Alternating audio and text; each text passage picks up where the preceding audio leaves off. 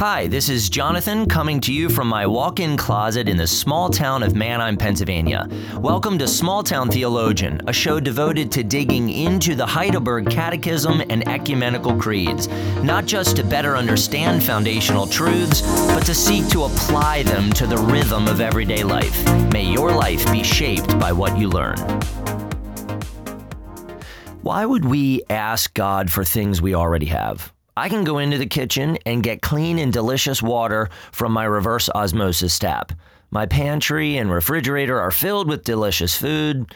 Hanging in my walk in closet, which also happens to be my office, are plenty of clothes. I have a house with indoor plumbing, a small storage shed out back, a Honda Odyssey and Civic, a laptop with adequate software to do my job, books to read, and even healthcare in the case of illness. EMS and firefighters are close by. The Manheim police keep us safe. The United States military defends our land.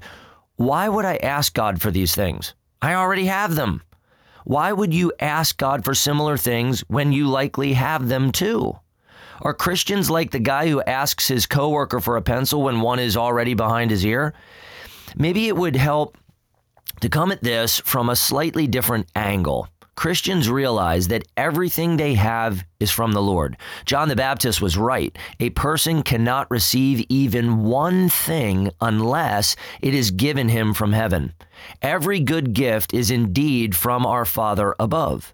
When we as Christians take a sip of water from our kitchen tap, we ought to realize every molecule that quenches our thirst is given to us by our Heavenly Father. He is actively providing for us. But Christians are also tempted daily to think that their hard work alone has brought them necessities and luxuries. It can begin to feel like necessities and luxuries are just the way things are, instead of the way God has chosen to bless us. We are tempted to forget, brothers and sisters, that though we work quite hard for what we have, God is the one giving. Apart from His grace, we have nothing but eternal perdition. Eternal perdition is the only thing we've truly earned. The rest is a gift from God. A breath is from God. A swallow is from God. A heartbeat is from God. Every drink of water, bite of food, night of sleep, and piece of clothing is from God. All of it is God actively caring for us. So why pray for what we already have? Well, besides the fact that necessities like water, food, and clothing can run out or wear out, and that we are not guaranteed necessities and luxuries tomorrow, for we are not guaranteed tomorrow, and though we may currently have what we need, we pray for what we need because it compels us to admit our weakness, needs, reliance, and to go to God for everything, even necessities. Prayer compels us to depend on God to meet our physical needs, which He is already doing as He sustains our lives, which we also need Him to continue to do. Prayer also excites gratitude to God for receiving what we need. As we take a spoonful of oatmeal, we can pray, Bless this oatmeal, Lord and provide the nourishment my body needs. You are kind to give me food today, and I'm grateful. Cause me to trust in you for everything. Sure, we're already eating it, or at least about to, but God is actively giving it for our benefit. That ought to excite gratitude. Heidelberg 125 asks, What is the fourth petition? It's talking about the Lord's Prayer. It answers, Give us this day our daily bread. That is, provide us with all our bodily needs, so that we may acknowledge that you are the only fountain of all good, and that our care and labor and also your gifts cannot do us any good without your blessing. Grant, therefore, that we may withdraw our trust from all creatures and place it only in you. Now, that can be tricky for Westerners to pray. The grocery store gives us our food. We have enough in our pantries and refrigerators already. We may pray the line, but perhaps sometimes our prayer is less than urgent and sincere. That may be because we are not believing the doctrine of God's providence as we ought.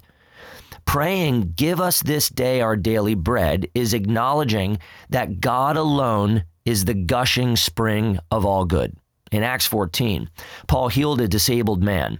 The people esteemed Paul and Barnabas as gods and wanted to offer sacrifices to them.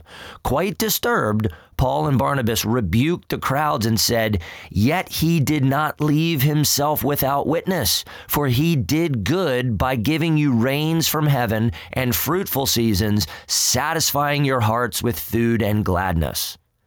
Paul recognized that God alone satisfies hearts with food and gladness, and God alone sends rain and makes crops grow. Praying this one line is forcing us, is there a better word than forcing? To acknowledge that God alone meets our needs. We are not self sufficient. We are God dependent. And that includes everyone on planet Earth, whether they acknowledge God or not.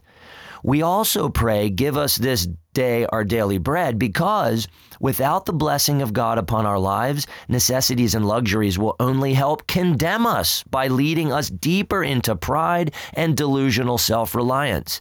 God's gifts do us much good when we ask for and receive His blessing. Therefore, we need true faith to be truly blessed by God. All things work for our good, including necessities and luxuries, for those who love God. That's important. This little line of the Lord's Prayer is important because it helps us place our trust in God and not the cow.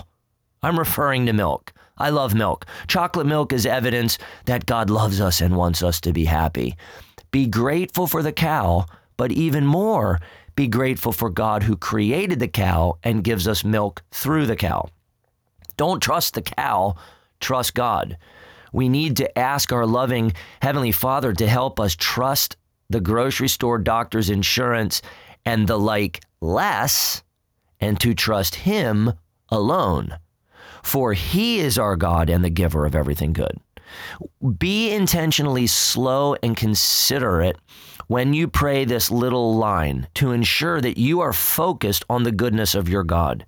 Be comforted that when you ask God for food and other necessities, He gives because He loves. Every sip, every bite, every dry day under a roof is evidence that God loves you and is caring for you.